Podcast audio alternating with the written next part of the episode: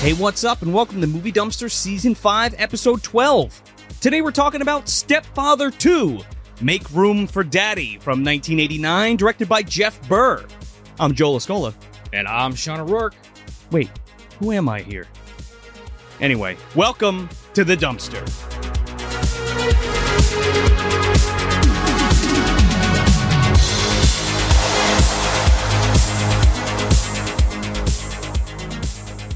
Who, who, I I don't know, Joe. You said, who are you? Who am I? I'm Jerry, Dad. Good night. Oops. Well, I'm Dr. G. Nice to meet you. Not Dr. Giggles. Let's I- not confuse What the was two. it? What was it? Uh, Cre- uh, Bill Kriegson. Krieger. He's- Bill Krieger. He's got so many goddamn different names between Yeah. this movie and the first one. The first one, yeah. Uh, Jerry Blake I- is his main one that we'll, we'll get into. Yeah, we'll get, into. that. So here we are. Happy Stepfather's Day to Yes. you, to you and yours. Happy, Um, happy Stepfather's Day. The second one in the MDU or on this show, I should say. A Uh, happy Stepfather's Day T O O right. Okay. Yeah. t- No, yeah. two. Exactly. Yes. Exactly. Um, so Make room for daddy. Uh, come to daddy. Yeah, Uncle- Uncle Frank's gonna be coming out hard and fast this episode. Hellraiser, Uncle guys. Frank versus the stepfather. It's it's yeah, hey, it could happen, McWorld. I'd love to see it. Um, so we're so we're talking about Stepfather Two today, and we had already covered the Stepfather, the thriller classic from 1987. Uh, yeah, back in our what what what season was that? Was that three? three. Yeah, Okay. season three. Do you remember what episode it was? Doesn't matter. I that now you got my tongue. Stepfather's tongue. The step. Stepfather's got it or something. I don't know. boys like tongue? Uh. I'm, uh, here comes fucking uh, Daddy. Just keep going. with- Mama Fratelli. Oh well, you want me to go down that rabbit no, hole? I again? don't. I don't. I just. Body melt. We got we gotta get Mama Fratelli on here so I can just start putting clips of what the fuck I'm talking about in here. One day Uh, we'll, we'll do something. I mean, with, throw uh, Mama with- from the train, man. I'd love to cover that one. Or uh, um, what's that? What's that one? A deadly friend. Yeah. yes, yes, Mhm. you've told me about that. Haven't seen it, but you have mentioned it previously. And now, these messages. Support for Movie Dumpster is brought to you by Manscaped TM, who is the best in men's below the waist grooming. Their products are precision engineered tools for your family jewels. Manscaped's Performance Package, the ultimate men's hygiene bundle. Join over 4 million men worldwide who trust Manscaped with this exclusive offer for you. 20% off and free worldwide shipping with the code DUMPSTER at manscaped.com. If my math is correct, that's about 8 million balls. You know, Sean, I'm a big shaver of the family jewels. Yeah, Joe. Me too. But you know, I can't tell you how many times I nicked those nuggets trying to get that smooth finish. Dude, same. I don't have to worry about that anymore since I have all these awesome products from Manscaped. Sean, do you need a Father's Day gift?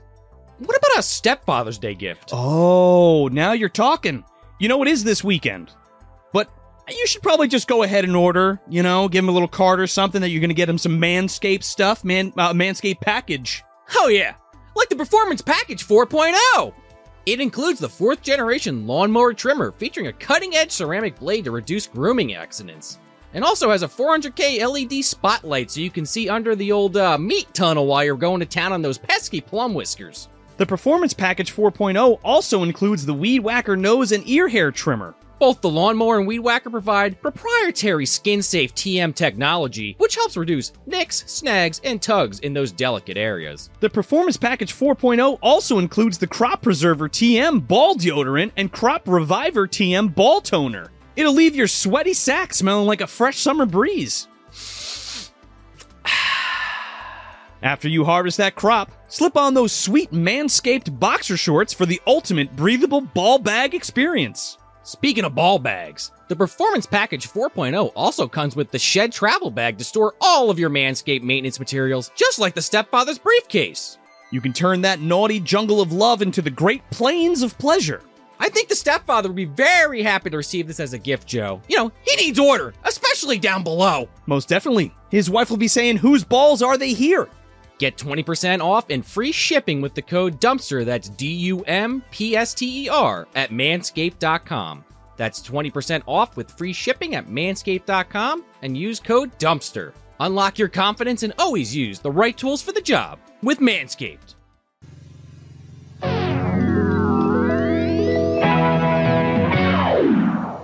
So, yeah, I want to welcome not only Terry Quinn, Terry O'Quinn back to the show, but Jeff Burr, our good friend Jeff Burr.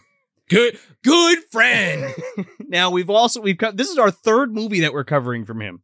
right, right, Okay. yeah, yeah. So so we've we did Pumpkinhead two with Tony from Hack the Movies. That was our first. That was our debut episode of season two. Uh, speaking of Uncle Frank, starring uh, uh, Andrew Robinson Yes. himself. It all comes. It's all. It's the Uh. MDU baby. This is. th- That's where the. Uh, you know, it all stemmed from. Maybe not where it all stemmed from, but uh, where a lot of this comes from that we talk Uh, about. Yeah, yeah. Season three, I think, is when we started introducing into the uh again MDU for Yeah. anyone keeping count, movie dumpster universe.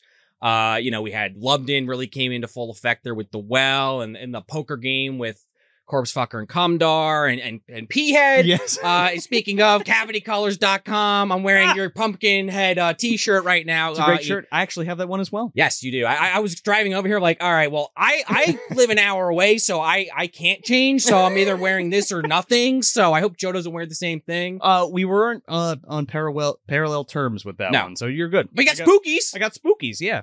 Um, we he he also directed uh, Texas Chainsaw Massacre three, which we did the commentary track for. yeah.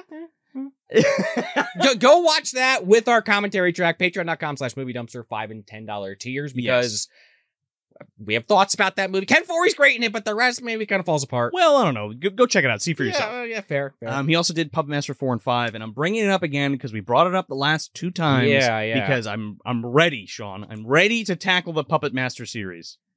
I'm ready to fucking just dive in there. Uh, okay. I know a lot of people don't like four and five, but I really only remember the cowboy puppet. If that's are they puppets? I guess it's puppet master. They are puppets, His right? name is Six Shooter, and he was Okay. introduced in Puppet Master three. Okay, so maybe that's where I'm remembering him from, and not actually four and five. No, he's in four and five as well. Uh, That's was that was that a? Uh, what he does. Okay, That's like okay. I his thought I thing. thought that was a, a Renfield reference for a second there. No. You threw me for a loop. No, and his little bandana goes up, and he pulls out his six guns and shoots. I, I always like that slug uh, woman toy. oh, Leech Woman, she's Yeah. actually up there. Oh signed God, by, signed by good old Charlie Band himself. She's hanging out with uh, Larry the Larva from Yeah. Silent Night, Deadly Night Five. But uh, anyway, I'm with you. I'd be all, Yeah. I would be all for uh, Puppet Master deep dive. Yeah, no, absolutely. Uh, Well, he he also did direct. I wrote these down specifically. okay. uh, three episodes of Big Bad Beetleborgs, uh, which I still don't remember. typical average kids inside a haunted mansion. Big Bad Beetleborgs. by chance, free to ghost, and now they're Beetleborgs. Yeah, that weird Jay Leno fucking Caesar Yeah. Amaro Joker guy. I, I I still don't remember. I he had a huge chin. Yeah. Uh, and I don't remember what Sentai that was ripping off. One of the Power Rangers or Ultraman. no, no, or no. It, something. wa- it wasn't. Uh, it wasn't Super Sentai, and I forget what Beetleborgs was specifically. It wasn't Kamen Rider or anything. like that, Yeah, that It was would be- something else. Very s- just like VR Troopers was a specific uh, Right. uh, tokusatsu. Because Kamen Rider would have been my Mm-hmm. next guess, but he's usually, from my understanding, usually on his own or he has like a team. But anyway, Yeah. I digress. And he also did two episodes of a show we mentioned, I think on the last episode, on a Predator one, or if not, definitely on our Killer Clowns episode. Two episodes of Land of the Lost, the 92 series. Yeah, I saw that too. So that's kind of neat. So there's a Kyoto connection there Yeah, too. yeah, so- Nickelodeon, eh, whatever. So I figured, what the hell, mention it. I look, I don't have a problem with Jeff Burr. I think I think he's fine, but he's like the king of sequels, right? I Of- mean, of he's- doing the, the direct video sequels, but he did such a good job on this one that they and, and they actually theatrically re- released it li- in like limited theaters. oh, okay. It was supposed to go direct to video. I think he's, he's competent in this. Yeah, that's fine. He does a good job. Yeah. So yeah, we got music by Jim Manzi in this. So so uh, Patrick Moraz from Yes does not come back to do this score, but it's not that bad. It's not as good as the first one. That's for damn sure. Okay. What? Whatever you say, Joe. Yeah. You it don't like- fucking sucks. I hate the music in this movie. It's not too bad. Fucking horrible. It's not too bad. There's but- a couple scenes where it's like, you know, you'll bust my balls for saying this because it's not quite it, but it's like circus Hey, music. fucking circus music. Especially some of these scenes where he's like moseying around in his fucking lawn. It's like, "Da-da-da-da-da." it's like all this happy-go-lucky music. Like, are, am I watching Stepfather 2 or is You this said- Munchie? Let's be fucking real. You said the same thing about the first one. No, I did. I just listened to the episode. I like the music in the first one. No, no, no. Not all of the music. Just those specific parts where we talked about it. Where it was like the after school special.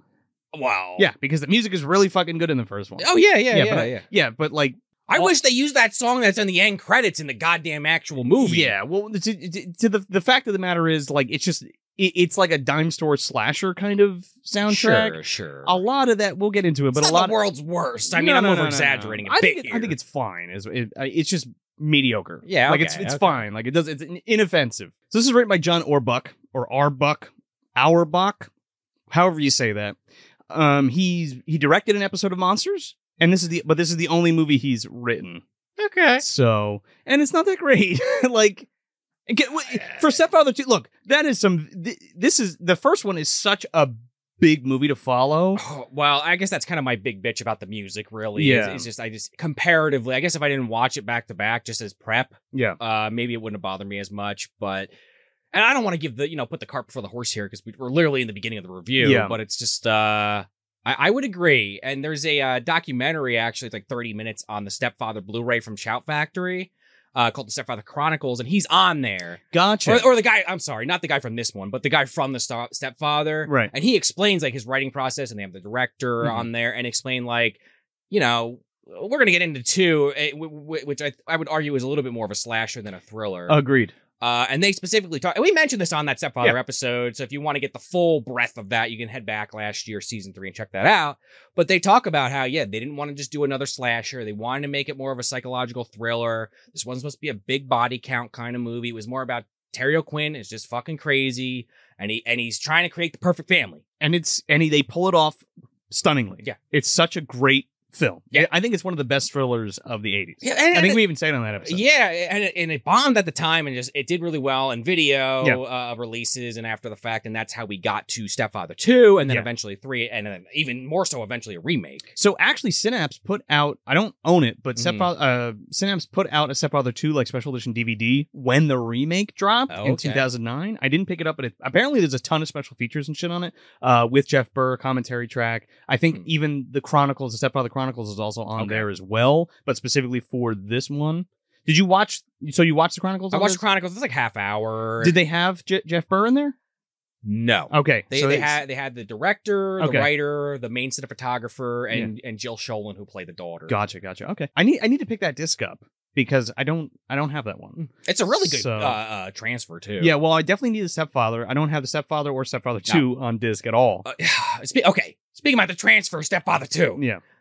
It's on Tubi. Yes. They do my least favorite thing, and you're gonna make fun of me for complaining about this. Go ahead. It's a fucking widescreen movie in four three, so you get the fucking black bars on all sides. That On drives all me sides. insane, man. Yeah, I think that's just because it's the nature of the DVD rip, and they did guess. not upscale it. Like they just left it that size rather than the blowing it up a little bit. Uh, y- and the annoying thing's gonna happen For to 1080? me later when I get home because I zoomed in on the screen and I'm gonna forget and I'm like, what the? F- I can't fucking see. where- I can't get to my goddamn I- video games. Ah, I just watched it Yeah. with the black bars, I I was the black like, uh, rectangle. yeah, I was like, I can't. I fucking Yeah. can't. By the way, Stepfather One, Two, and Three are on Tubi. Yes. for your viewing pleasure. So if you missed that first episode we did, or you're just tuning into this and you want to check the Stepfather series, the whole thing is on there. Yeah. Pretty fucking good. Third one, maybe. We're going to cover that next year for Stepfather's Oh, Day 3. No. Yeah. Uh, I mean, the lore runs deep, so okay. So, uh, so just real quick, there's one last thing. Sure. Uh, so this is produced by the Weinsteins, and they're notorious for for punching things up. Uh, so they went to Jeff Burr and they were like, "Yeah, we need more blood in this, and more blood and and, and gore and all this bullshit." So like everybody on the production was against it. Jeff Burr and even Terry O'Quinn himself, and so much so that like Terry didn't even want to do it. that honestly makes me So- feel a little better about the movie as a whole Yeah. because again n- not to keep going back to the first one but that stepfather's chronicles they're talking about just the way everything was on set Yeah. and it's just like when you hear shit like that it's like ugh Yeah, like, but- It- that's not that's not what at least people signed up for in the first place Stepfather's not that kind of movie. No. And we're trying to kind of turn it that way. Even though it's aggressively trying to stay on course, you can feel it being turned that way. You know what I mean? yeah From yeah. the writing to to the effects of the sto- the choices, story choices, things like that. But other than that, unless you want to talk about the deep lore of Terry O'Quinn and the Winter Stepfather program before we get into this. Okay. I guess we, we might as well just get it out of the way because it's going to probably come up a few times throughout. Uh, again, movie dumpster universe. Yes. Last year, Terry O'Quinn took the MDU by force with the with, with the fucking Two years ago. Oh Jesus, yeah, With- two with years. season Holy five. God. Yeah. Time flies, Uh, Joe. Sure does. Uh, Time flies when you're when you're moving in on people's families and killing them. Yeah, yeah, clearly, yeah. Uh, so uh, Terry O'Quinn is we're just going to probably refer to him this whole time. Jerry Blake. Yes. Oh. Well, it, the, the the problem is he's got four or five different fucking names, so we'll just refer to him as Terry O'Quinn. Uh, right, exactly. Or we could call him Doctor G. They call him Dr. Doctor Dr. G. G, yeah. Uh, again, not Doctor Gills. We'll come back to that. that that's a, I promise. That's the last time I'll make that joke. That's Master G. Oh, Yes, no. okay, okay.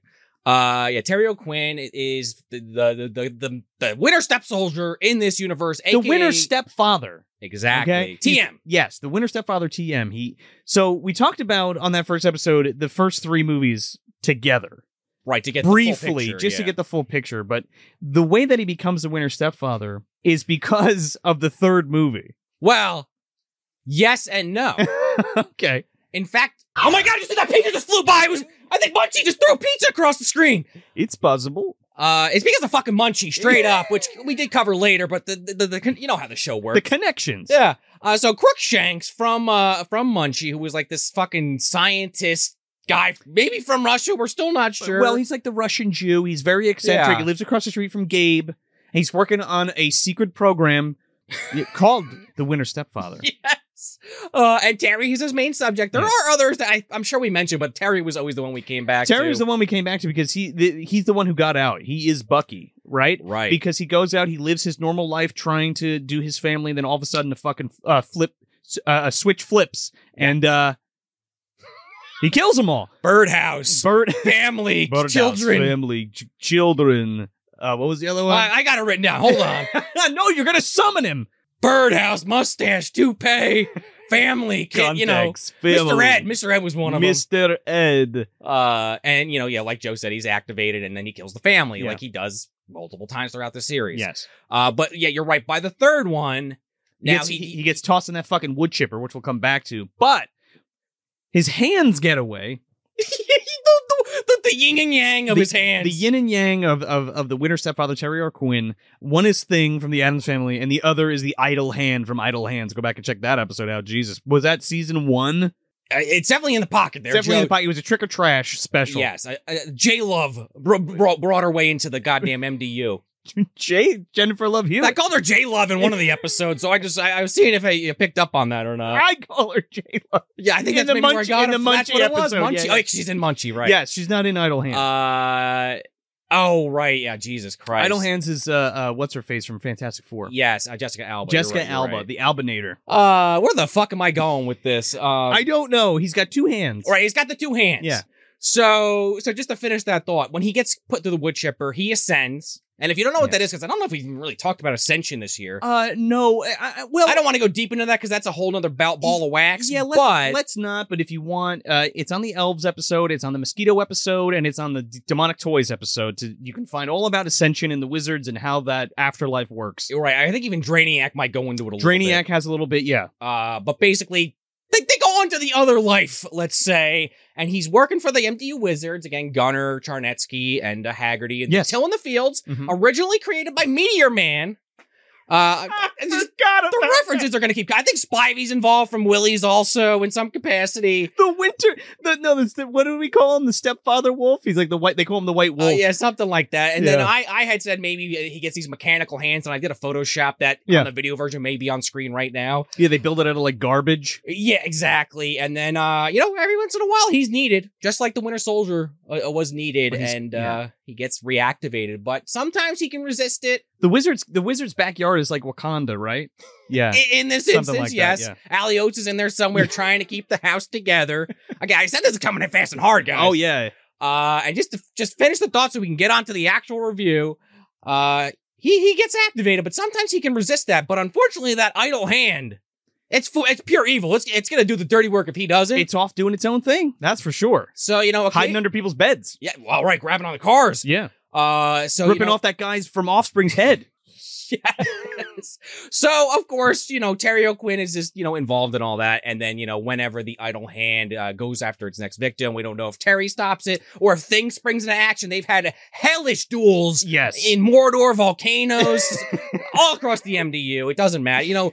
Well, that's why they. Re- that's why he's he's now at the wizard's castle because he's separated from the evil from both halves. He was torn, but now he's just Terry a- And we did forget with one. metal arms. we did forget one major element to all this. Crookshanks works with John Hurt, so obviously You know that's that, that that's why Terry O'Quinn goes to the Wizards Yes. because you know they, they're also kind of they're troublesome, but they're they're the good side of a very fucked up coin. The Wizards are like the shitty Avengers of the MDU, Yeah. and John Hurt's they're like, kind of like the boys. there you go. They're like, oh my god! Whoa, that fucking fits in the. Ooh, that's I. ho- Who's Aquaman? The Aquaman guy? That's fucked. Might be Charnetsky, I guess, or maybe that's DVD. She's not even an official That's a member. whole nother. We're, we'll get to those Ooh, people. Okay, well that's the gist of that. Uh, hopefully we didn't lose too many of you. Yeah. Well, by the way, if you're ever if you're ever confused and you're like, what the fuck are they talking about? There's this handy dandy Oh yeah. MDU index in every description of the episode on YouTube anyway.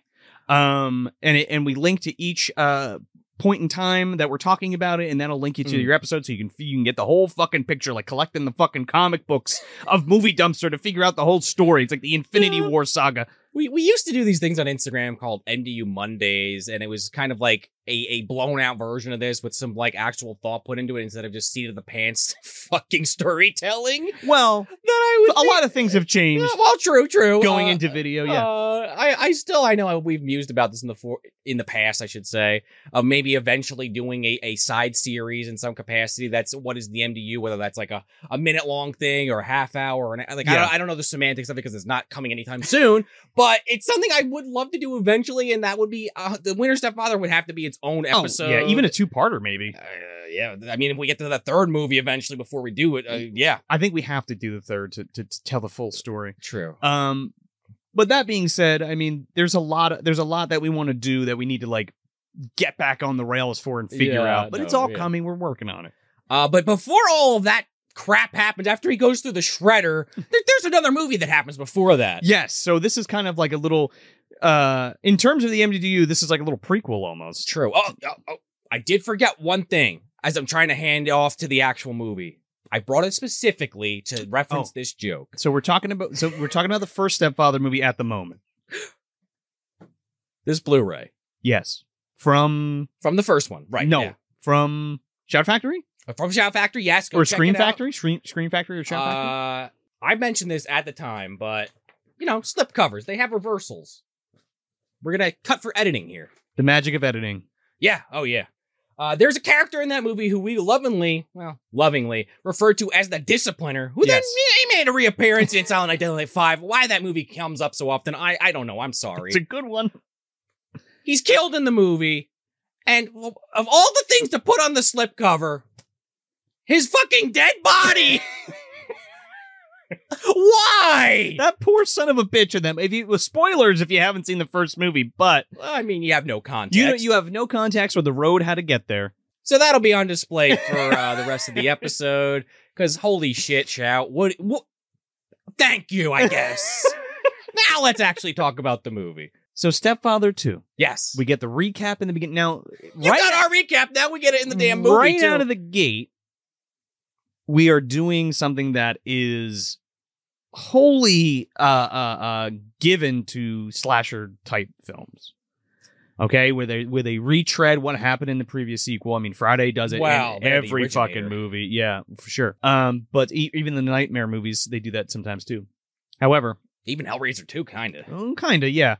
Um, but it feels a little strange for this, and it kind of sets the tone immediately for what you're getting into. Sure. This is not the classic uh, uh, thriller that we've gotten in the first film. We are now shifting gears to this kind of uh, slasher esque tone to this whole thing. So it's a, it shows you what exactly what happens at the end of the first movie, which we're not going to talk about, and then uh, he wakes up in a cold sweat in the Puget Sound Mental Hospital. So he has survived the events of the first movie somehow.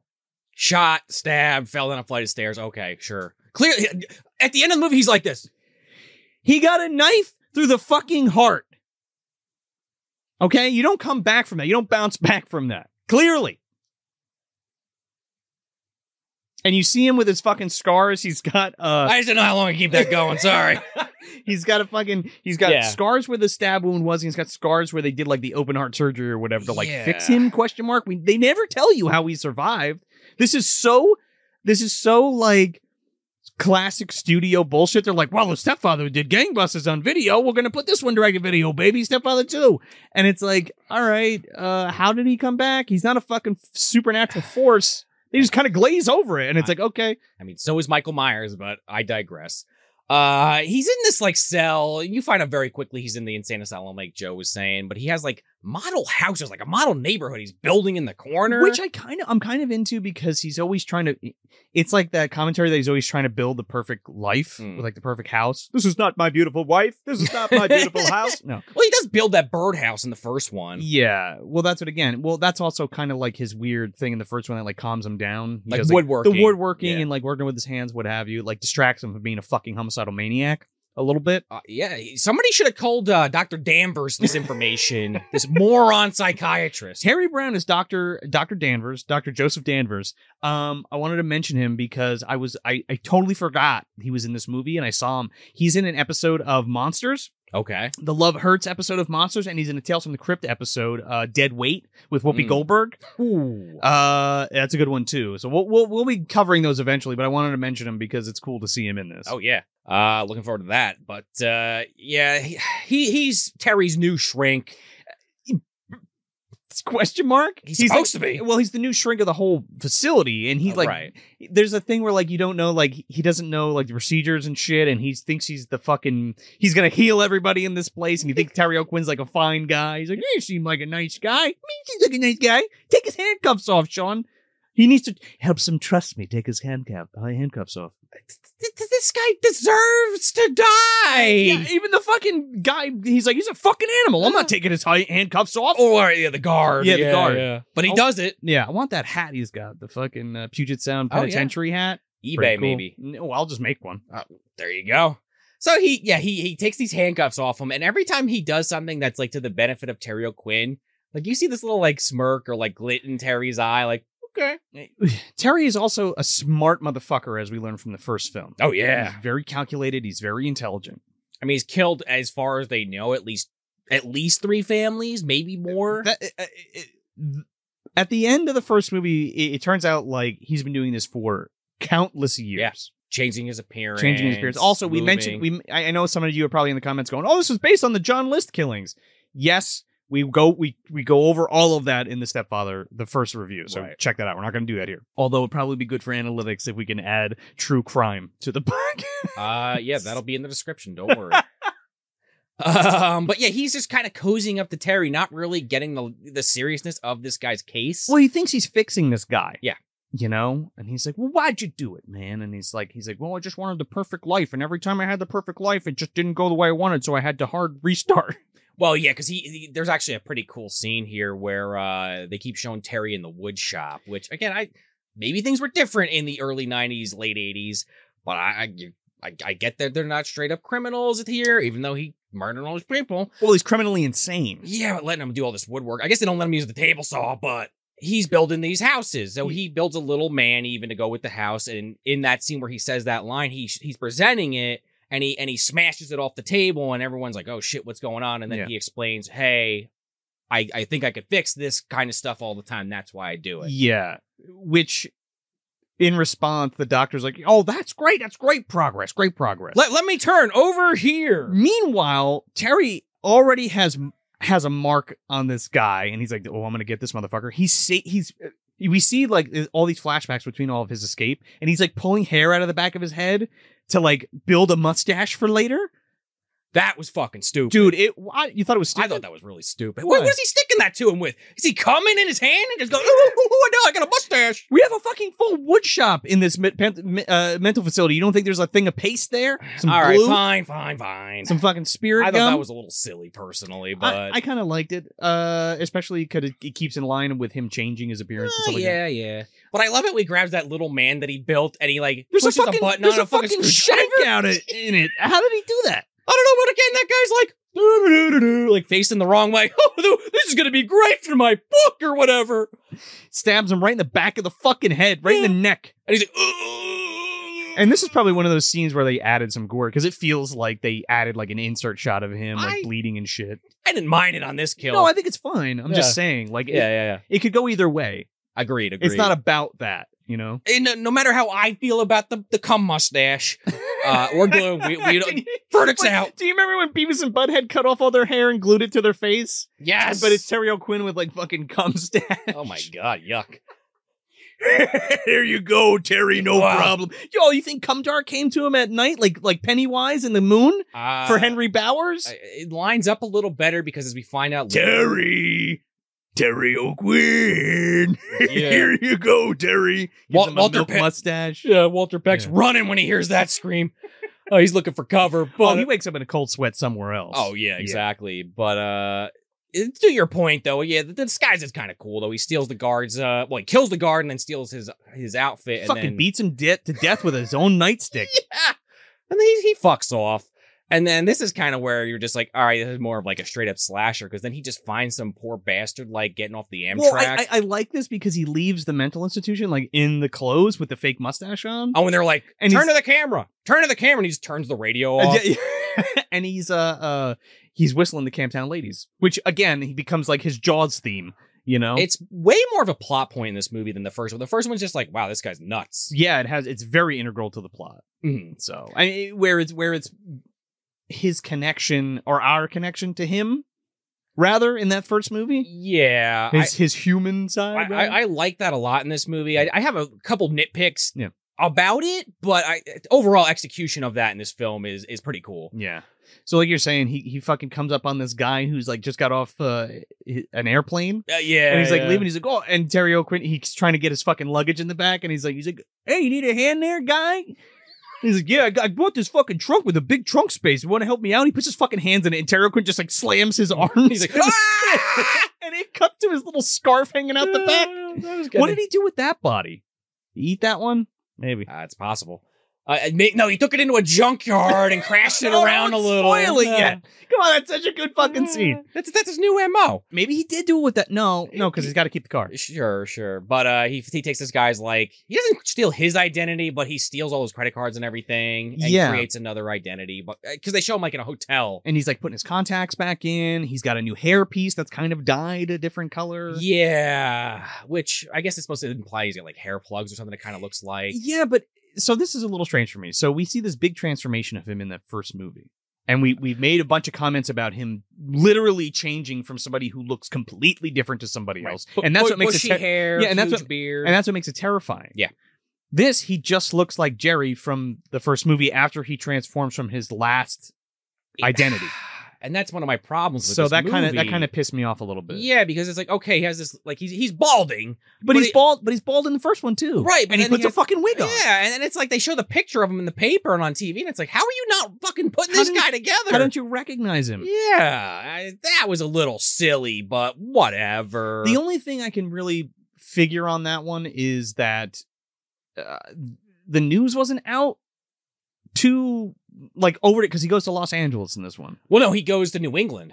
No, he's from New England. Oh, okay, my bad. He says he's from New England. "Got you, got you, got you." Um, so maybe it's that thing where like, uh, you know, they, they the news didn't travel fast enough, but that's broken because Meg Foster hears it. We'll talk about it. Uh, Yeah, They don't show his picture, but Meg, they t- Meg Foster knows about it. It's just oh, I agree. It's just that he does he looks too similar, which I mean, hey, whatever. You're not gonna cover up Terry's face and everything. I mean, you could have. no, but like, there's no transformation. He doesn't grow a mustache or a beard or anything like that. yeah, uh, like you said, just slightly different color hair to color to cover his fucking bald spot. it's That's it. exactly the problem I have with the Stepfather remake. Oh yeah, you were talking about that on that uh, first episode. Yeah. Go back if you want to hear thoughts on that. So he randomly chooses a new identity out of the obituaries. But the thing with this obituary that is important to remember, there's no picture. Just put that one in fucking pocket there. so Oh, he yeah. so he adopts so he adopts the name of Dr. Gene Clifford. Dr. G. Dr. Gene, Yeah, and uh, I who's think a psychiatrist. which uh, there's some pretty good humor with that, where it's like It's he great. killed the psychiatrist, and he was even giving the guy some like back talk, which was which was something he did do in the last movie when he has like that line when uh his his stepdaughter's uh, psychiatrist is trying to feel him out in that house scene, Yeah. and he's like, oh yeah, so, you know, what, I forget the exact line, but it's something like you know, it's like a family, you know, all that crap. You know what I mean? A family, home sweet home, all that crap. like Yeah. Mm. throws it back in the guy's face. He does that with the psychiatrist. Well, yes, because in that first movie, he that scene is like the psychiatrist pushing his buttons because he knows exactly what to do.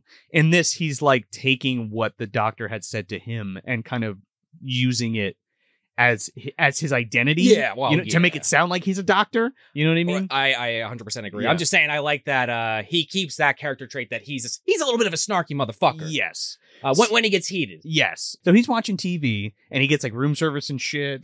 But the, And- that's where he gets the newspaper with his That's literal what he, picture. his l- fucking d- picture's right on that. in the paper. Yeah. Jack shows up. He asks him for a piece of toast. right. gives it to him, yeah. L- Lou Gossett Jr. comes in with the pizza. yeah, he got the pizza guys there. Yeah.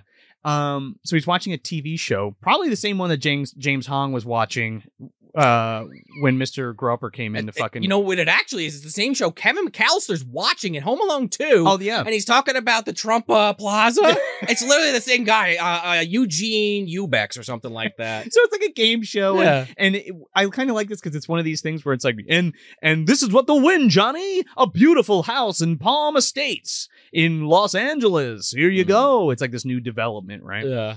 So he's like, oh, the perfect place to start a new family because they're like, it's the perfect place to start a new family. Oh, oh, tell me more.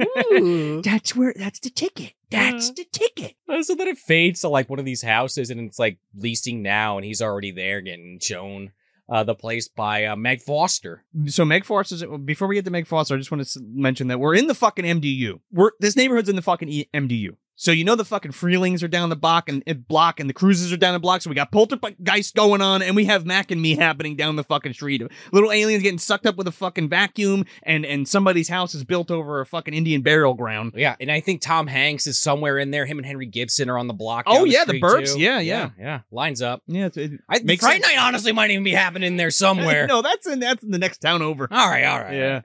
We don't want too much going on in the same place. No, but it looks like the house of Poltergeist and Yeah, Mac oh, and yeah. me. Uh, so yeah, Meg Foster showing showing him the place. As Carol Grayland, but we'll probably call her Meg Foster Yes. for most of this episode. she is not in a lot of movies, but she's one of those actresses that has a very recognizable face and voice. Uh her eyes, and her eyes are like this piercing ice blue. She's like a living Fremen dude from Doom. yeah, actually, that's a Um, good way to she- put She's it. very gorgeous. She's in um uh They Live, of course, Yes. with Roddy Piper. She's in a really good flick, The Wind, that we had talked about on another Mm. episode. Um, I, I think just recently. I mean, she's in a bunch of movies. Um, she's a great actress. Um, but yeah, like you were saying, she is the realtor, and um, Oh, I love this though because he's uh he's like looking around the house and he's like asking like some bullshit questions, which is kind of funny because he was a realtor in the next one, so he knows how this all well, in the works. previous one, Or- oh, right. What Yeah. did I say? Next, Jesus. yeah, Uh, he's a gardener in the next one. Oh. Please, okay. don't get me started. Go on. But there's a whole thing in the first one where he's always going in the basement, and he does this in the f- in multiple places where he killed his family, where he goes and does the woodwork and to blow off steam. So he goes and he's like looking around this house, and he's like, "Hey, it's got no basement." She's like, "Well, a lot of people around here just do woodworking in their garage. He's like, no, I need my freak out murder basement. Uh, I, I need to be one level below everybody when I when I melt down when I with my have a fucking meltdown. with my red flannel jacket on." They lost that detail in this movie. So she so she uh just got a divorce or she's going through a divorce rather or her husband left her rather. Um and she lives directly across the street from this fucking house that she's going to sell him. What, why you would tell this guy this on your first meeting, I don't know, but I guess if he's moving in anyway, sure. Eh, Yeah. And then uh so so we get so literally right after this we get introduced to her son who is Jonathan Brandis and he plays Todd Gray. A, a Great. very young Jonathan Brandis, too. Yeah. I mean, R.I.P. died very R.I.P. young, Big too. time. I mean, he's Bill. He's my Bill Denbrow, Mm. little Bill Denbrow in uh, the It, the Tommy Lee Wallace It uh, TV series. Um, he's in Sidekicks with Chuck Norris, which is fucking great. Which Oh, I would love to yeah. cover that. Um, he's Bastion in uh, Neverending Story two. Yes. Um, and Ladybugs with our good friend uh, Rodney Dangerfield. Never saw that one. You never saw Ladybugs? He No. dresses like the chick to play for this the girls soccer team, so like he could win because he's really fucking good at it Okay. because I forget what the plot is. I feel like Rodder, Rodney Dangerfield owes like the mob money or some shit. Oh, like well. that.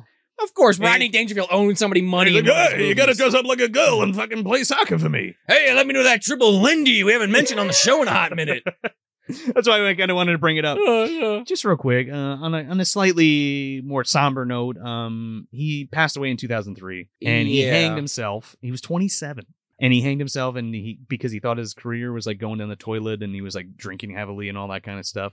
And it's just like one of those things where like maybe it could have been prevented. Well, yeah. You know what I mean? And it, it's just like it's it's another thing of I think uh Soleil Moon Frye had done a uh, a documentary recently, and she had a ton of bu- uh, like footage with her and all the child actors at that time. And I think one she was good friends with Jonathan Brandis. I, I really like him. I mean, I think he's he great. but- doesn't do a ton in this, but the stuff he's given, he's very good at. I think he's great uh, in all the roles that I've seen him I mean, Mm-hmm. in. Bill is the one that always comes to mind Yeah. for me from it. that one and, and Neverending Story two and Ladybugs, True. big time.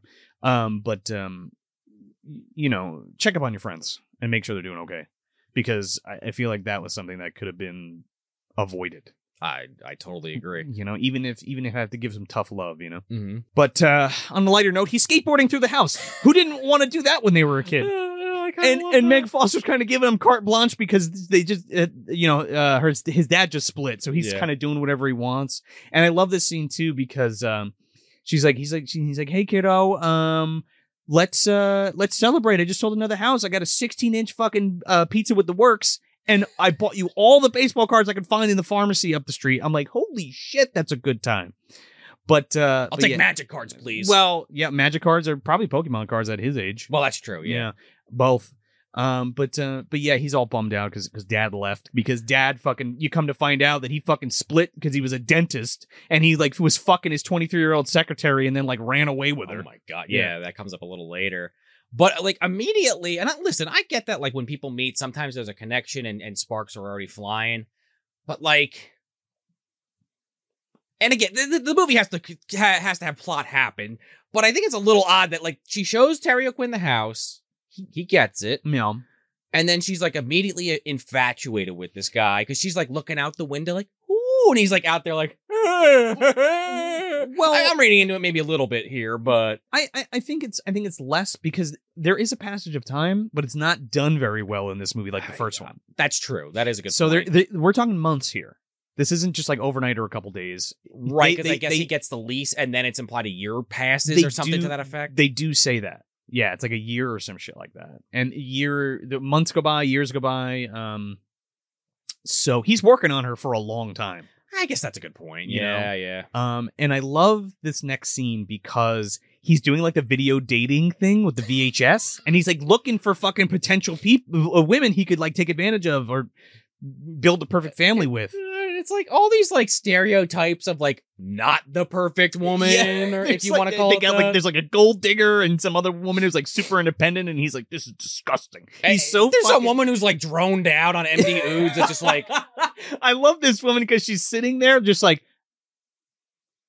and Terry O'Quinn's like and he's about to change it but doesn't change it and waits for it and then shuts it off. Do you uh I for my groomsmen tapes, I Oh, did yeah. I did like a spoof on one of these things. That's- It was kind of Yeah, funny. that was that was a trip. Are you looking for me? I'm looking for someone. Where can you be? Someone, someone. Hi, I'm Joseph, and I'm looking for a trendy girl with a simple smile. Wait, that's not right. Excuse me. but I kind of like that about this movie because he doesn't go right for Meg Foster. I mean, yeah, I mean, yeah, she, He's- she's, he's- checking him out for sure. Well, yeah, but, but- it's but- Mm. not a done deal. My point is he's trying to do all this the video dating thing. Then he- now he's under the guise of the psyche the, the the psychiatrist. right. So he's a now he's a fucking marriage counselor. Okay, so he has all these women from the block, plus Meg Foster, plus Caroline Williams. Hey, Caroline Williams, how are you? stretch. How you doing? Uh, Leprechaun three. All right. Well, Loretta, right? Mhm. Big ass and lips. and she's baby. She looks great. Yeah, Ah, yeah, she's great in this Yeah. actually. And she's really good in this. And I feel like I feel like a lot of people don't talk about this role. It's either Texas Chainsaw Massacre two or Leprechaun three. I mean, those are pretty iconic. no, so no, I get for it. sure. I think well, she's great in Texas Chain too. But she, uh, there's something to be said about this role. I think it's good. Yeah, I think she's really good in this. But yeah, he's got all these women like in a Yeah. circle, like you said, Yeah. get, talking about their problems with their their marriages. And I love how this one woman is like talking about, yeah, he made my husband wants me to hum, and I didn't learn the the show tunes. He's like, okay, what's the big deal? She's like, well, well, he doesn't really want me to just hum them. He wants me to hum them when Terry O'Quinn's I'm like, kissing him down there. He's- she's like, well, humming when I'm doing the thing. He's like, no, I don't know what you're talking about, lady. What are you What are you talking about? Fellatio? when I'm sucking his dick. I go, I go, and he's like, you suck your husband's penis. You, you're disgusting. What do you, why does he make you do that? And she's like, I don't know. I like it. Yeah, he's like disgust- disgusted by it. It's like, all right, I get you're supposed to be like the war cleaver of the place, but it's like people have sex, Terry. sex. He's, I mean, he's Disgusting. in that first one, he's like having sex with uh sh- with his wife. Shelly Hack just to.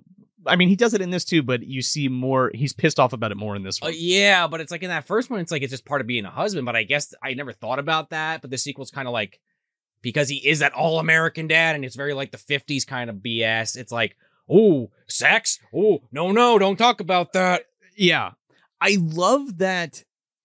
So, so we get that. So I was just talking about the VHS dating thing too, and now he's like a marriage counselor, and I love that like he switched to prey upon these women, to to Right, to- like to, that's to, his, to his pose plan as B. to well no to pose as psychiatrist so that now he can drill down and really get to the meat and potatoes of like what he wants out of a woman while also simultaneously being able to uh uh, uh move in Mm.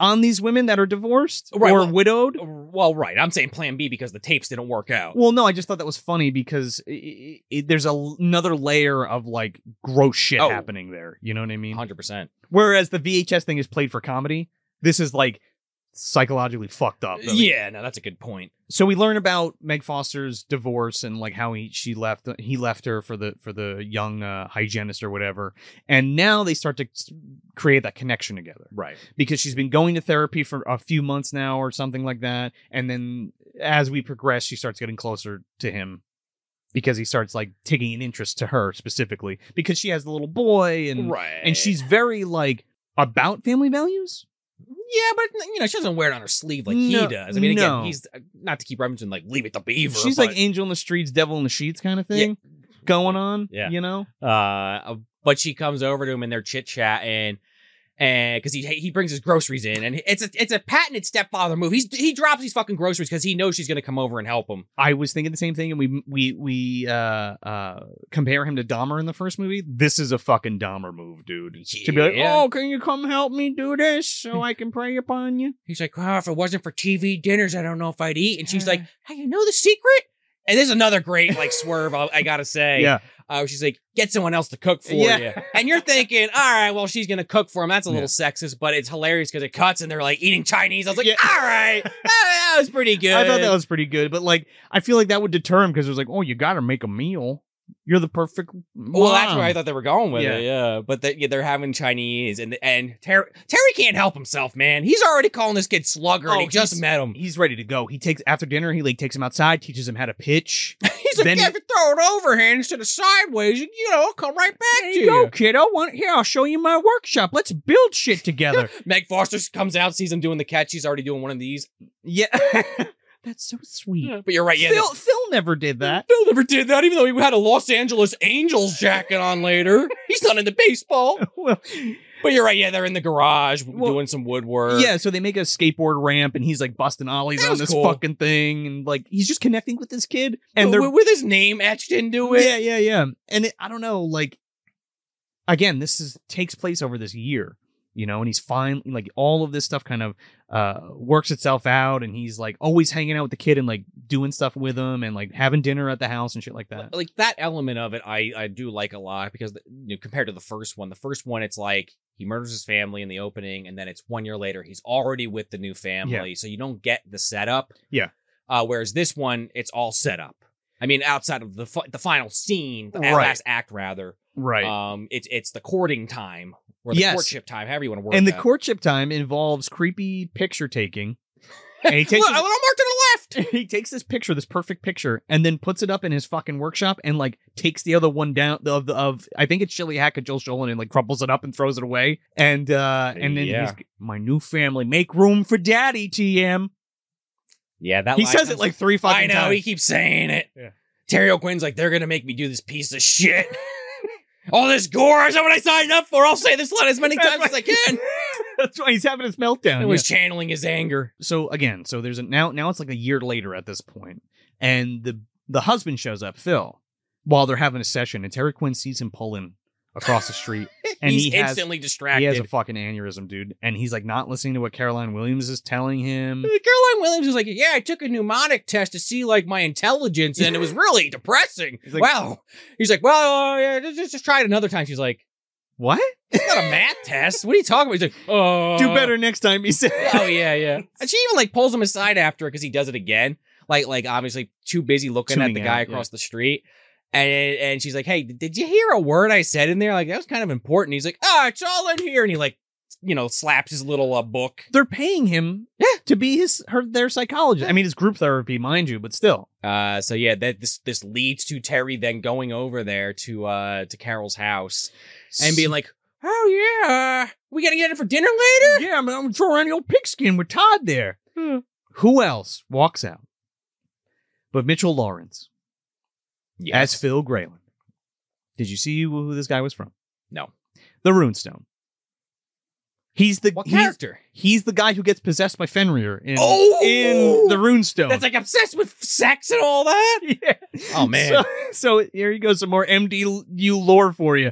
After he after he uh he gets possessed by Fenrir and then comes back because they take Fenrir out of him, right? Yeah, it says Sigvald's in the Sig- time god. or Sigvaldi the whatever. time god from fucking uh, Die Hard comes and fucking kills the the werewolf Vigo, right? Yeah. Vigo, yeah, and uh, you know he ends up losing everything, and and then it becomes a dentist. Right, he doesn't die at the end. No, he doesn't die at the end. he, He's a be- dentist, he becomes exactly. a dentist. He's a real asshole. He, you know, after that experience of being like a wolf man, Yeah. he's like, you know, I saw, Ru- I saw Rudolph, you know, Bumble's bounce. I think you pull all the teeth out, obviously. Imagine coming back and you know beating the fact that you you were a Norse werewolf, right? Only to be dispatched by fucking Terry O'Quinn for moving in on his on your previous squeeze. I mean, to be totally fair, we know who originally dispatched him. It wasn't just Sigvaldson. oh yeah, it was his, it was his buddy. They got the fucking axe from the from the movie theater. Well, there's that, but it's Fanducci from It was fucking Fanducci, God No yeah. Name Norm. Yes. Well, no, no, or from not, the mask. uh, right? Yeah, from the mask. Jesus. Wait, he's the Pez Eater. Yes, yes. Uh, the- Best the fucking greatest- candy in the world. I try. I, I knew it was connected to something. I don't want to write the norm. That's Kaminsky. Different, different, different cop. Shittier cop. He's a Zagnut guy, not a Pez guy. Right. Yeah. Yeah. That, that that's insane though. Yeah. He comes out Ugh. and Terry's just like, huh, okay. He's like, yeah, I'm Phil. I'm uh, Todd's uh, father. Oh man, he starts. So he's like, "Oh, that's great. See you later." And he goes home and has a fucking meltdown in his wood shop, and he's just like cutting wood, like all fucking crazy. He's fucking beating the picture with a fucking hammer on the uh, on the table, and then Caroline Williams comes to the door, and she's knocking on it because I guess she forgot her hat or something. well, she forgot this fucking hat, by the way. Looks like the one Grandpa wore in, in Terror Vision. yeah, I tell you what, I'm about to be 52s. That's what it looked like. Hey, well, kind of. Yeah. Well, she's a she's a male woman. So, Uh, oh yeah, yeah, I guess that's what it was. so she so she gets her hat, but she's like snooping around. So she looks in his book, and like she opens it up, and there's nothing written down in the book. Well, it's all in there, Joe. it's all in there. And then he walks in and he's holding this hammer, sweating like a hog. Like, you, yes, can I help you? you think he, she's he's gonna beat her fucking brains in with the hammer, but he doesn't. I mean, you would. I was gonna say he's not that stupid to do that in his own house, but then something happens like 15 minutes later. So, Well, the idea of her just coming over and just like walking into his home, you think that he would she would be fucking taken out right True. then and there. she she's like pretty suspicious of this guy early on, but you know, she she's kind of like the discipliner of this movie, but not as reckless and actually like figure some shit out that makes more sense than the discipliner. Yeah. Uh, Uh, well, yes and no because she she has she to starts going through his mail. she starts going through his fucking mail. yeah. But before, so so uh, so Meg Foster uh, breaks the news to Terry O'Quinn that you know Phil's back and they're gonna get try it again, get back together and whatever. And, and Terry O'Quinn's like, hmm, well, we should make sure that Phil's on he's on the up and up. You know, you send him over. I'm a psychiatrist. I'll talk to him. I'll see what the deal is if he's real, if he's for real or not. Okay, you just send him over to my house. And like they, they make a comment here where like when he when he first gets there, like, oh, where's Todd? Oh, he's not home. And it's it's heavily implied that it's just like he didn't want to see his dad because he's pissed at him. Oh yeah, and he does that to him a few times. Yeah. yeah. So then, you know, Phil fucking comes over to, to, to see Terry with that again, the Los Angeles Lakers uh, jacket. I don't know why that stuck with me. And he Maybe because said- we just did Predator 2. And he, the angels, yeah, exactly. Yeah. Uh, and he's such a fucking asshole, dude. Like he's he's like, yeah, I'm only here because Carol because uh, Carol wants me to fucking talk it out or something with you because you you know what you know you're the psychiatrist or whatever.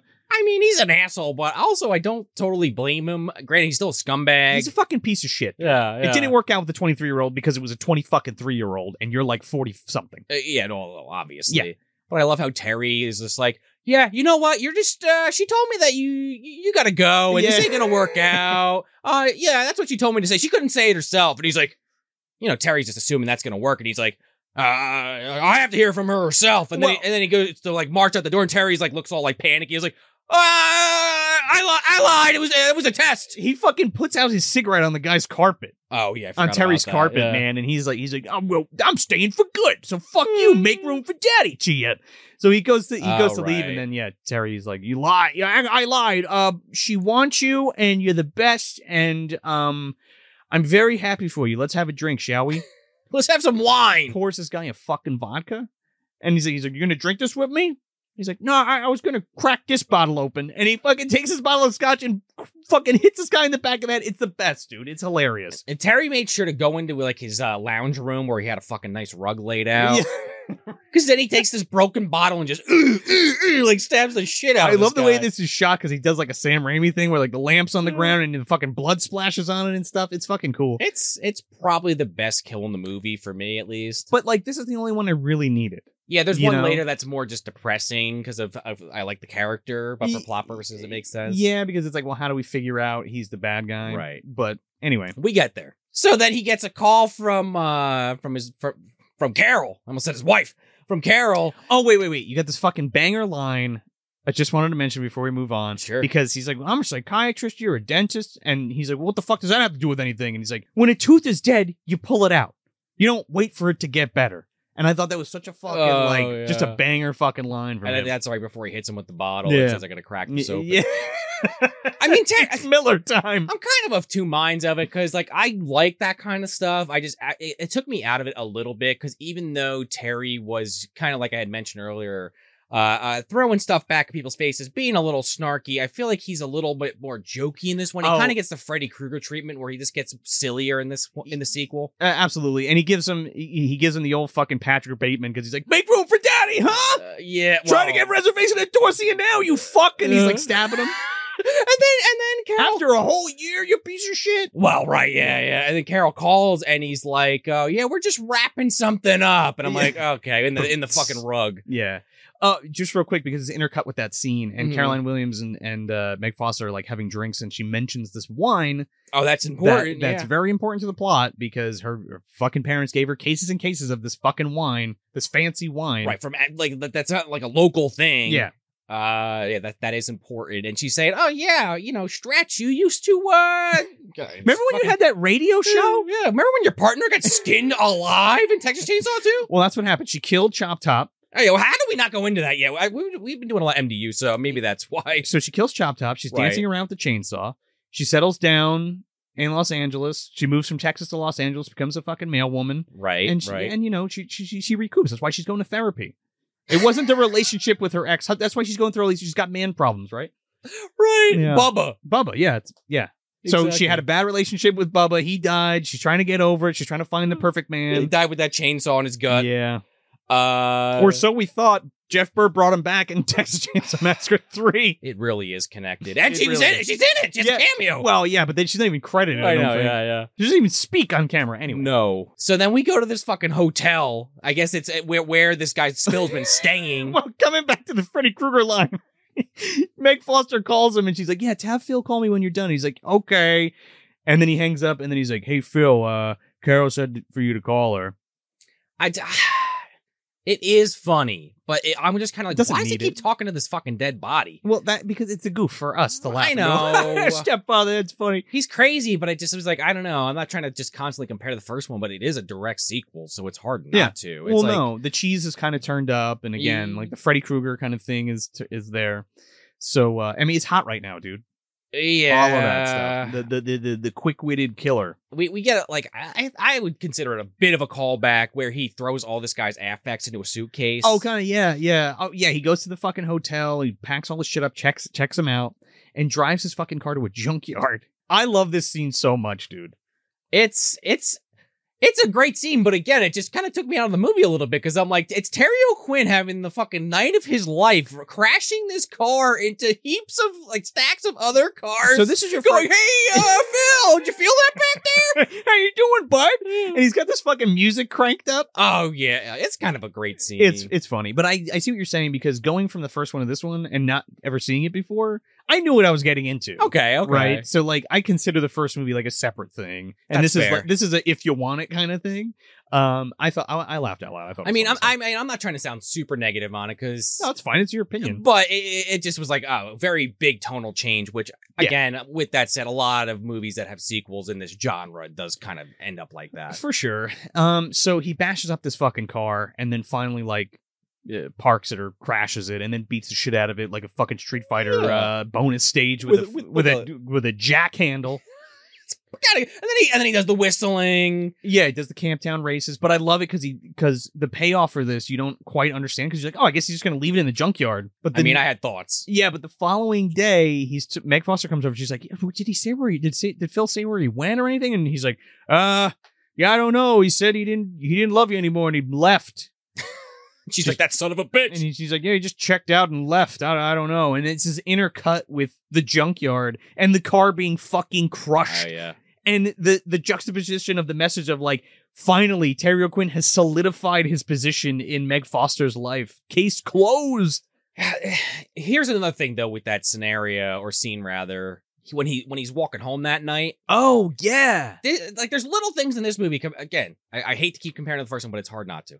That's okay. The first one, he's pretty much like he only gets caught because of for like semantical reasons, basically. Yeah. Because of little things that like you really, really, really had to hunt for. He also slips up a lot because of certain things. yes. The boyfriend is the breaking point in the first movie. Well, well, well, from his psychosis standpoint, but I'm Yeah. talking about just finding him as the killer. Oh, no, agreed. But like, that's what kind of sets it off. I agree, but in this one, it's just like silly ass mistakes, like wa- like whistling and walking home, and you know, right on the front. Like at least try to go through the backyard or something, because then Todd runs right up to him, like, "Hey, Terry, how you doing?" He's like, "Uh, uh, oh, uh, uh, hey, how you doing, uh, uh slugger?" And he's like, "Have you seen my dad?" And he's like, "Oh yeah, no, he left. I don't know." He's like, "Oh, was he mad at me?" And I was like, "Oh, this poor fucking kid." He's like, "Let me take you inside, sport, for a warm glass of milk." He's like, you know what happens when I get down? I make myself a big old sandwich. That makes Yeah. everything better. Even and he's just like, you know, Todd, it's not your fault, but your dad hates you and your mom, and that's why he left. And I'm gonna be your new dad, okay? Hey, hey, uh, Terry. By the way, what was that song you were whistling? I never heard that before. Is oh, it- it's from my childhood. Let me teach you how to whistle it. This My- won't be relevant later. My dad taught me it's the Camptown races Yeah. and why.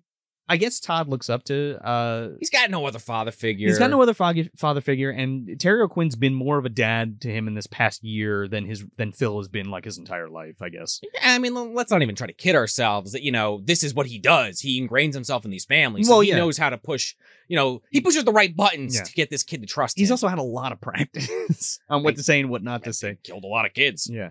It's like it's like the stepfather groundhog's day. Uh, uh, on Yeah. some level, yeah, yeah. No fudge, skateboard uh ramp. Got it. Right. Birdhouse, family, Mr. Ed. well, yeah.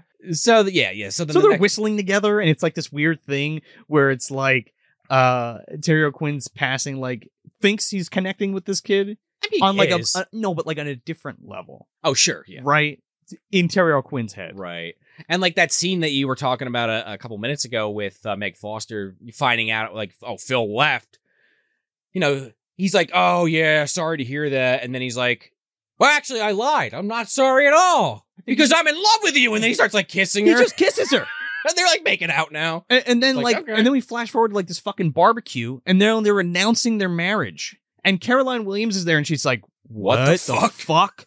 yeah I kind of like her arc because she's like the only one in the in the whole place that's just like this you, you barely know the guy this is moving a little fast Well, I think I think Meg dismisses her because she's a fucking Budinsky anyway, because she's the male lady and she's gossipy. She's like Mrs. Achmonic from fucking Alf. She's always going through people's shit, and she's like, "Oh, he only gets local mail and junk mail, and he doesn't get anything from like his family or friends." And like, are they going to be at the wedding? And she's like, "No," and she's like, "Well, that's a red flag. You don't even know this guy." all right Uh, yeah I, I But they I- have known each other for a year and change, which I guess isn't a long time. And, and it's their best friends. They've known each other for probably 30 or 40 Yeah, years. well, Trust yeah. your best friend. yeah, I don't know. But yeah, I mean, but, to it- your but point, it's, Joe, almost, it's almost like Caroline Williams kind of is like jealous. It seems that's how Meg Foster takes Mm-hmm. that's it. how she takes it because of what's been happening Yeah. with Caroline Williams and her relationships. Because she even says earlier when they're having that scene where they're drinking wine, hanging out, Uh, she's like, "How you? I, I thought you said you thought Terry was pretty good looking. Why are you saying he's a weirdo?" And she's like, she doesn't tell her what happened when she went to get the hat, but she's like, "I just something fucking off about this guy. He she calls him we don't Dr. even know if he's a real psychiatrist, she calls him Doctor Strange. She's like, why don't you go date Peter Hooten? He's got more hair. and he's got those powers." Yeah. He's got that sweet mustache. Hmm. Actually, Terry O'Quinn looks like Peter Hooten in the first Stepfather. Oh, a little He bit. got Yeah, it. yeah. So at the end of the at the end of the day, they're they're in the kitchen and um Meg Foster like wants to fuck Terry O'Quinn and he's like, whoa, whoa, wait, wait, wait. He's like, we, don't you want to wait? Like it's my first time getting married and I want to wait and like make it special and like do it traditionally. And she's like, oh, I guess I, I'm supposed to wear a white wedding dress too and all this bullshit. She's like, "Wait." "What is this Victorian He's times?" like, he's like, wait a second, I didn't mean that. So she gets all pissed off and kind of storms out. She's like, I'm going home because she won't because he doesn't want to fuck. do, do you blame her? No, I don't because these people are like fucking Mid forties, forties, like the f- late thirties, early forties, I no, they're mid forties, early fifties, Joe. maybe. I mean, Terry O'Quinn's. Depends. I- I, had young parents, so it No, depends. that's fair. That's Yeah. fair. Yeah. Uh, just because the man's bald doesn't mean he's that old. I think they're in their forties. Okay, fine. Either way, E- yeah, either way, Terry O'Quinn, Bachelor for Life, apparently. This is how he's selling this this version of himself. Because he says a line Well- later. Well, Gene, Gene Doctor Gene well. is a uh, is a bachelor for life. Yeah, so then we kind of get the culmination of this this this stretch storyline where she's going through his mail yeah, and she finds something from uh, Portland. yeah. She's From like, the high "Ah." school. Yeah, and she's like, aha, he said he's from Connecticut area. Mm-hmm. So she calls him. He's sitting there eating his fucking cornflakes Oh or whatever. no, it's or his Rice Krispies. Yeah. And I love when store he- brand. I love when he pours the milk and he fucking listens to it. And you're- he's a weird dude. He, it's like this wholesome psychopath. Anyway. I mean, at one point earlier in the movie, he's watching some like puppet show on TV. So, Yeah. Oh, oh, the the uh, Thunderbirds. Oh, yeah, yeah, yeah, Yeah, yeah. So yeah, he gets a call, and you know, he's like, "Oh, okay, oh, how you doing?" Cut to the park. She's there, like on a bench, like with this fucking envelope. He's like, "Oh yeah, stretch. What's this all about?"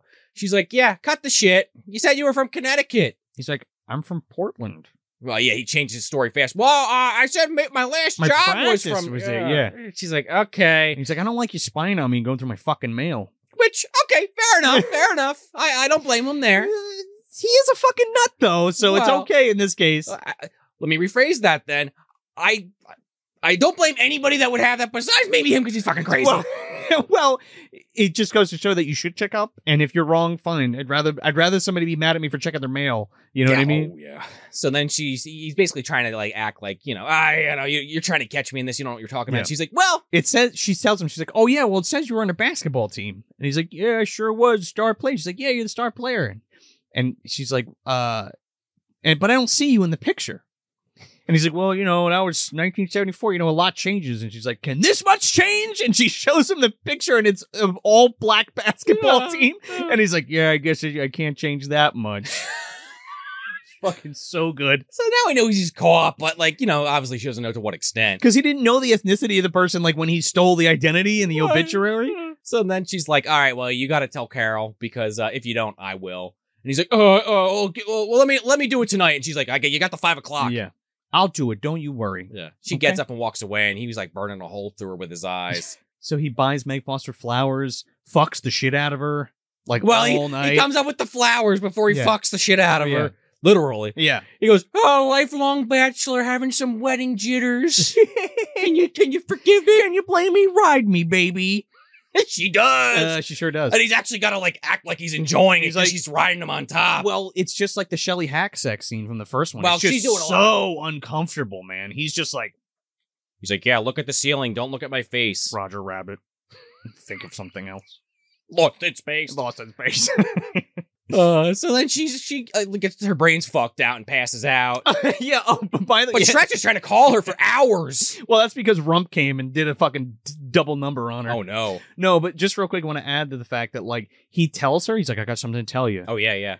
And he like takes his shirt up and you see all his scars from the first movie, and he's like, Yeah, crazy patient attacked me. She's like, Oh, that's why you were upset about having sex? He's like, Yeah, I look like Frankenstein. And she's like, No, you don't. And she proceeds to lick these fucking scars, which is kind of gross. But Yeah. okay. And then they fuck. She lies he lies to her again. Right, and Stretch is like waiting all night to hear like what happened. So she falls asleep on the couch, and we see a shot of uh basically uh, uh Terry's bed, but he ain't in the bed. Oh yeah. And uh we cut back to Stretch. She wakes up, she hears a noise. This is a really great tense scene though. I think I think this is one of the better scenes Yeah, I in the movie agree. in terms of like I mean it's a little stalker ish like uh like uh, you know Friday a, the s- a Thirteenth, slasher or Friday the Thirteenth thing because there's Black like P- Christmas even. POV shots and shit like that, which is a little weird for this movie or what we've got since the first one. Yeah, but it's it like you just said, it's tense. Uh, she's she's kind of going through the apartment. She grabs a letter opener and she's she's really expecting the worst. Yeah, it's so cheap though because the cat is in the trash can and that scares the shit out of her. But it's not her cat; it's just some stray I- that Terry let in, I guess. I guess, but it's also the thing of like you just left all that garbage on the fucking floor and turned off the light for the night. What are you doing? You disgusting. well, it doesn't matter because as soon as she lets this cat out and puts the letter opener down, here comes Terry with like a ripped fucking cloth. She steps over Harvey uh, from Painkiller. He's lying Oh, on the yeah. fucking floor in the kitchen. Yeah, He's he's behind the table, Yeah, uh, and uh, he chokes the shit out of her and just bye bye. strangles the hell out of her with like a bath uh, belt, bathrobe belt. Okay, that's what it was. The, yeah, the creepiest part of this scene is while he's choking her out, the whole time he's l- she's looking at a picture of Meg Foster like on her like table. Yeah, they keep cutting back and forth It's- to it. it's creepy. Yeah. And then he stages it to make it look like she killed herself and he writes like a like a, a really short suicide note, which is like a theme on this show. Dude, it might as well be the fucking uh, Edward Nigma note from Yeah. Batman Forever. That's what I'm thinking of. Yeah. Goodbye, exactly. cruel world, Ed Beagley Jr. Uh, see, his signature matches exactly, Joe. Sentence structure and spelling. Uh, and it's it's, it's a fucking creepy shot too because it pans to where he hung her in like the walkway and he Yeah. kind of just casually walks past her. He and he takes a bottle of that fucking wine. See, this is where he gets a little overzealous, right? Which okay for the end of the movie to work, I I, I All feel of like this it has needs to to- yeah. happen. I, I just don't think it's executed as well as that first one. No, especially again, like the first one, he's so calculating. Like maybe he has a couple slip ups, but it's mostly because he he cracks. Yeah. But this is like you're you're basically in- incriminating yourself by doing this. I mean, I, obviously he doesn't realize it's some like wine that was sent to her on this special occasion. Right. He just sees it and is like, oh, wine. Yeah. Uh, and he, you know he doesn't know the backstory, but pretty pretty bad move, Terry. Not only is it a bad move, but the next the, he like without skipping a beat, he well, let's talk about he like hops the wall Yeah. and he's like whistling the Camp Town races. yeah. And there's thank God there's a the guy's blind, but he could still fucking hear. And he's like, "Who's out there?" And Terry O'Quinn runs away, but he goes right back to Meg Foster, wakes her up from Yeah, a like sound 2 sleep, a.m.. and he's like, "Look, I wanted to get some wine. You want to drink some wine to celebrate?" And she's like, "Oh, that's great. Where'd you get that at this time of night?" He's like, "I don't know. I had it." Yeah. there could have been any point where Terry O'Quinn's like, "I just had this." In my house, I was saving it for a special occasion. That's all he had to say. yeah. And the then she- master of manipulation just can't get past this fucking wine. I mean, after he came, eh, he lost all sense because he's like, I'm no longer the perfect man. Ah! These pipes are clean. So then next morning, Meg Foster gets the call, and we get like a quick montage of basically Stretch's funeral, and now Meg Foster at her house selling it. Oh god, that's such a disgusting scene too when he's like consoling her.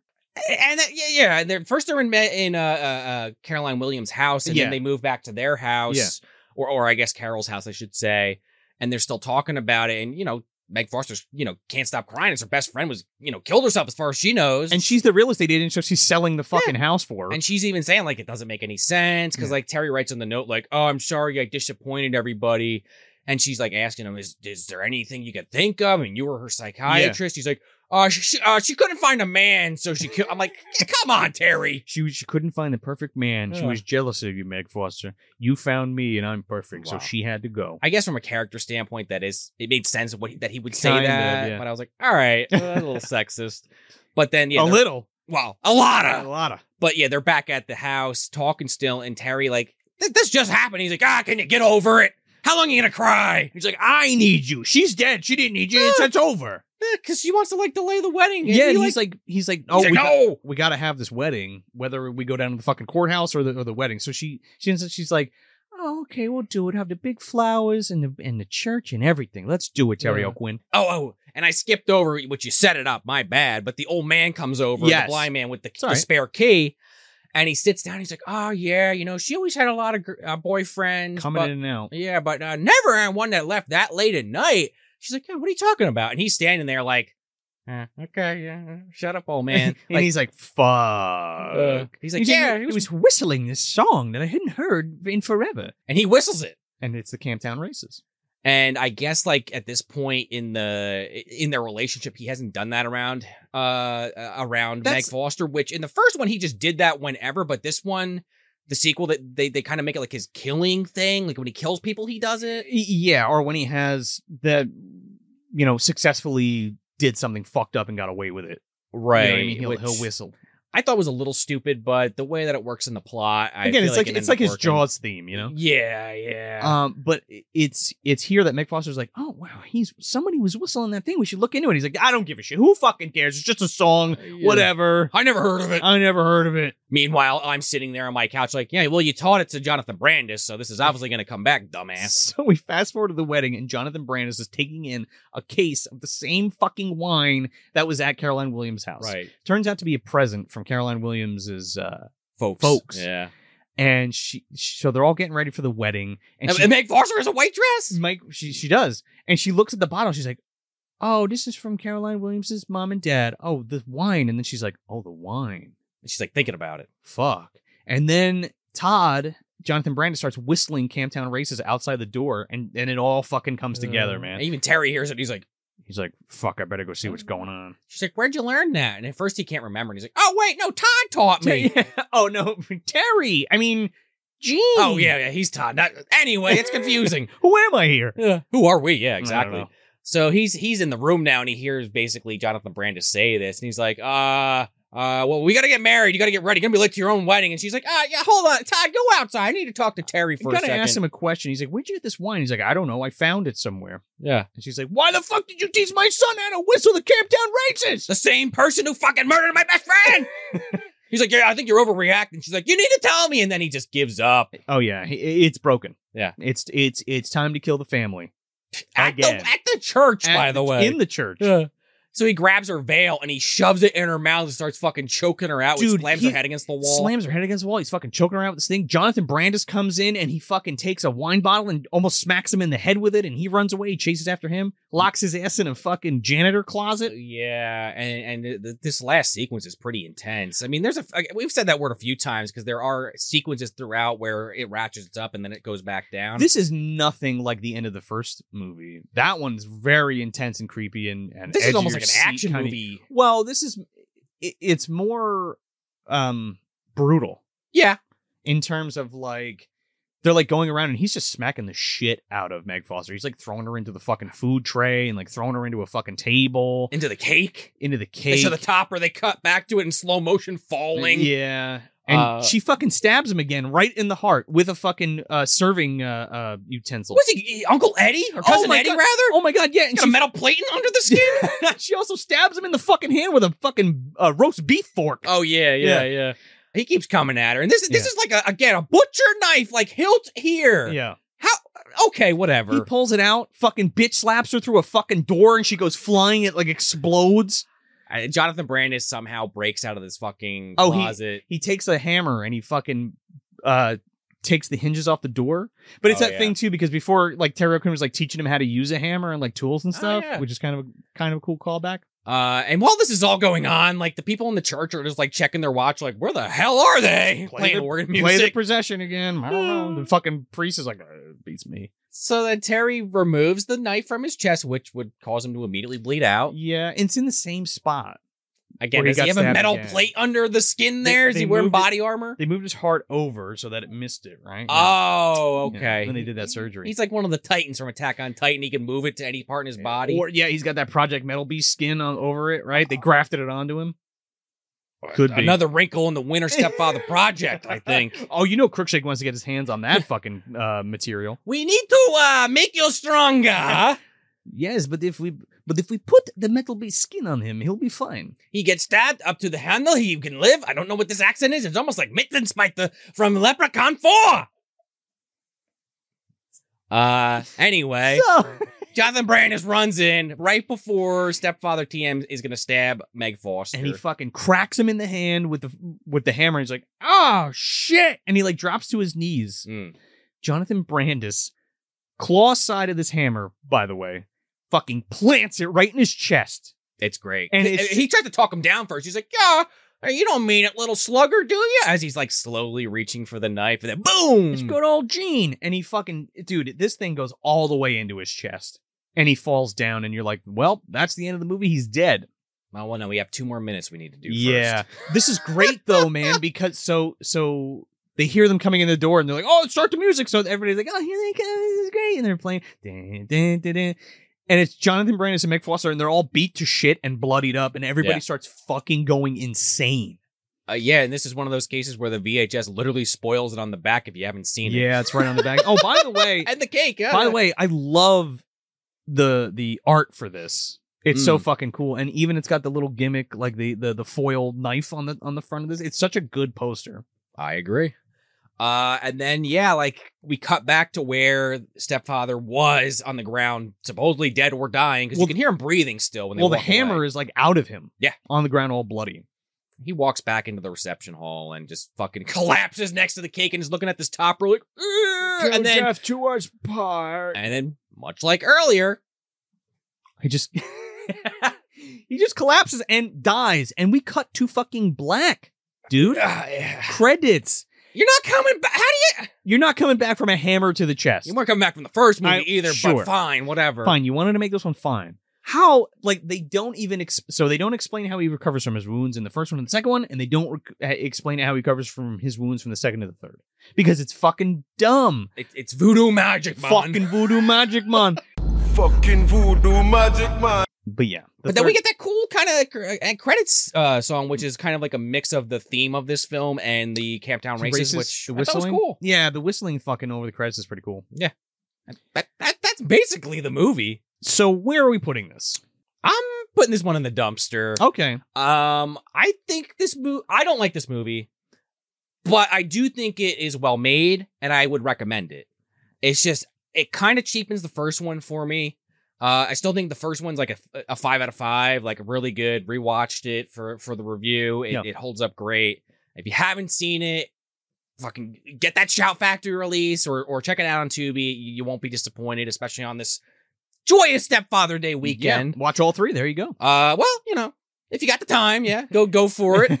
uh, Terry O'Quinn, of course, is still great, even though I think some of the lines they give him in this are a little corny. Uh, you know, he didn't write the fucking script; he's just doing what he was asked to, and he's very effective throughout. Uh, Meg Foster's very good in this, and Jonathan Brandis, even though he's not in a lot, I mean, he has more to do towards the end and the beginning. Middle, he kind of gets lost a little once the Phil element shows up. Uh, they're they're all good. I mean, and, and Caroline Williams is a, is a pleasant surprise in this, and her death is the one that kind of shook me the most because I was like, you you knew it was coming, but you didn't real, or, or rather, I didn't realize how brutal that was going to be. Um, I don't know. Like, it's got a lot of fun scenes. Like again, that junkyard scene is, is pretty great, where he's crashing the car all over the I place. love that scene. The kill on Phil's really good, and some of those lines there that Joe mentioned uh, earlier in the review, and, and and the Caroline Williams kill even, and, and that final sequence is pretty fucking pretty damn good. Yeah, I just think just the movie overall just is like this the character no longer works for me, no matter how good Terry's pulling it off.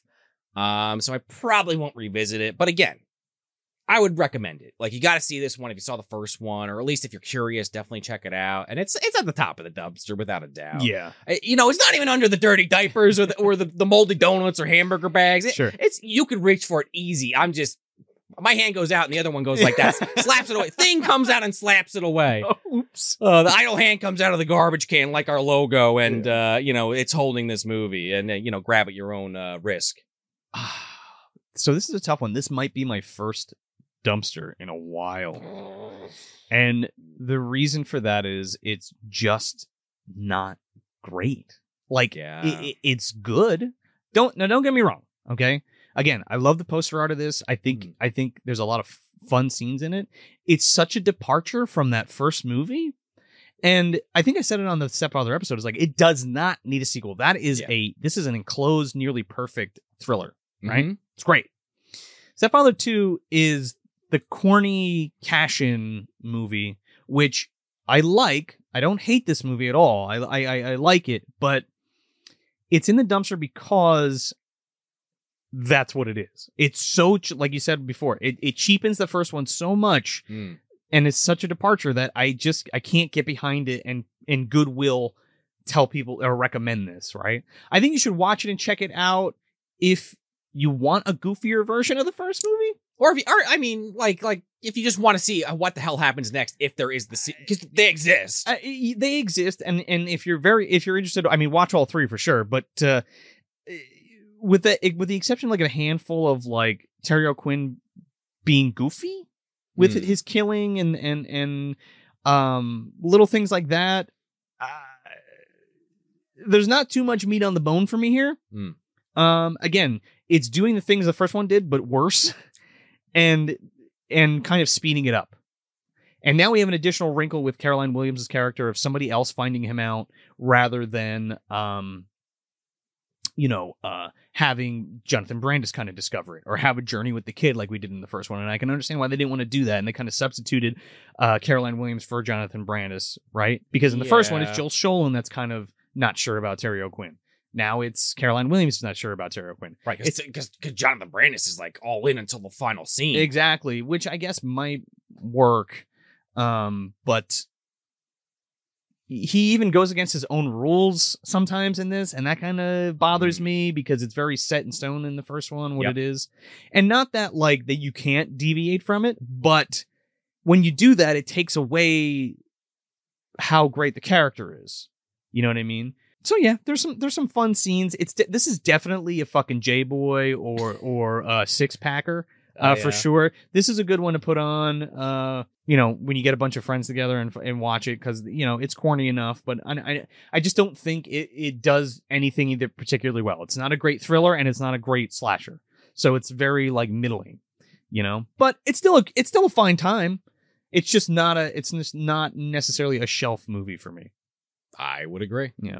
But yeah, we also have a mini-sode coming out this month at some point uh, Oh, yeah. over on patreon.com slash movie dumpster. That's for the $2 tier, along with, uh, we- we got a lot of mail lately from you folks. So oh yeah. w- Maybe it'll be one junk mail, maybe it'll be two, but there's some coming. Uh, well, you get it. You get the junk mail and you get the minisodes on two, five, or ten. true, So even if you're on that two, you get those. You get those episodes. But uh, our Predator two episode just dropped too. yes. If you haven't seen that yet, go check it out. with uh, Tony from Hack the Movies. That's right. We, we- it was a friggin' big deep dive on It was- Predator and Predator yes. 2. Well, mostly Predator 2, but we Yeah. talked about a little bit of every We talked Predator. about comics. We talked about Predator itself. We talked about video games. All kinds of stuff regarding Predator. Yes. Uh, well, we, we we also got this this this event coming up next month uh, as of this uh, recording, that- July 16th, Yeah. 2022. Yep, July sixteenth, Saturday, July sixteenth, at the Colonial Theater in Phoenixville, PA. Uh, we're doing Magic, Mayhem, and Little Rubber Monsters. Yep, we're doing Ghoulies and the Gate in 35 millimeter film, double feature, live show. We're gonna be doing some live bits in between. Yes. and we're going to be doing some big giveaways. There's going to be all kinds of shit. There's going to be great vendors, uh, special drinks, all kinds of fun stuff. We're going to have a blast watching some Little Rubber Boss movies with with you guys. We're going to have a really good time. Uh, you can get your tickets now at colonialtheater.com. That's theater R E, not T E R. And uh, yeah, the there's a there's a link in the description down there. Uh, you can grab your tickets, or if you're listening to this, there's a link in uh, the uh, podcast show notes. And you, if you want, there's a Facebook page for the event also. If you Yep. want to check that out, put that on your calendar. Set up your reminder. Yeah. That's going to be a ton of fun, Joe. We're, like you said, there's going to be vendors, friends of the show. Yeah. Uh, there's, there's, it's going to be a pretty stacked event. it's going to be a stacked event. We're going to have the community coming together and getting together and supporting each other, and that's the big thing for this. So, uh, Dumpster so yeah. Dwellers Unite. a lot of local artists or friends of artists, like you said. Um, so it's going to be a really cool thing to have everybody come together and uh, share their love for uh, B movies, Yeah. and specifically Little Rubber Monster movies. Yeah. And as always, if you can, leave us a five star review wherever you get your podcasts. Uh, and if you're watching this on YouTube, like the video, share it. And if you're not subscribed, you know, hit that button, please. Hit those buttons, leave that review. It helps us get out of the bottom of the dumpster into more eardrums. You guys have been awesome lately with supporting the show and sharing it and getting other people to watch it and, and leaving reviews and stuff. Mm-hmm. Please keep doing that. It it lets people uh, get exposed to the show. All that algorithm bullshit and all that stuff. It's true. It- It's all true. So if you like the show and you dig the show, help us out and uh, show your support. I, I think honestly the chopping mall robots are in charge of the algorithm, Joe. But uh, yeah, please, yes. all Either of that, way, uh, makes us more visible. Recommended. uh, well, so. and especially the reviews on on your Apple Yeah. Podcast or your Google Podcast and or all your that Spotify too. Yes, Mhm. because you know when, when people are searching for their the podcast like like ours, it, it'll make it appear higher up in the search. That's what I meant. Yeah. Yeah. So that's it. That's Stepfather 2, Make Room for Daddy from 1989, directed by Jeff Burr. I'm Joel Escola. And I'm Sean O'Rourke. Thanks for visiting the dumpster and happy Stepfather's Day. Thank you.